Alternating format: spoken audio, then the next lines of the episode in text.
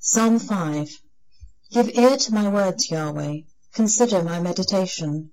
Listen to the voice of my cry, my God and my King, for to you do I pray. Yahweh, in the morning you shall hear my voice. In the morning I will lay my requests before you, and will watch expectantly. For you are not a God who has pleasure in wickedness. Evil can't live with you. The arrogant shall not stand in your sight. You hate all workers of iniquity. You will destroy those who speak lies. Yahweh abhors the bloodthirsty and deceitful man. But as for me, in the abundance of your loving kindness I will come into your house. I will bow towards your holy temple in reverence of you.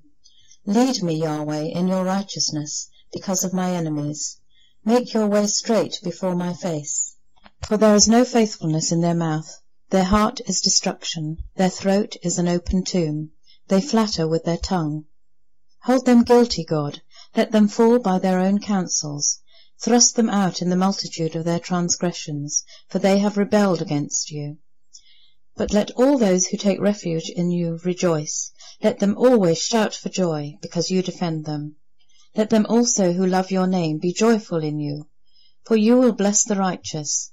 Yahweh, you will surround him with favor as with a shield.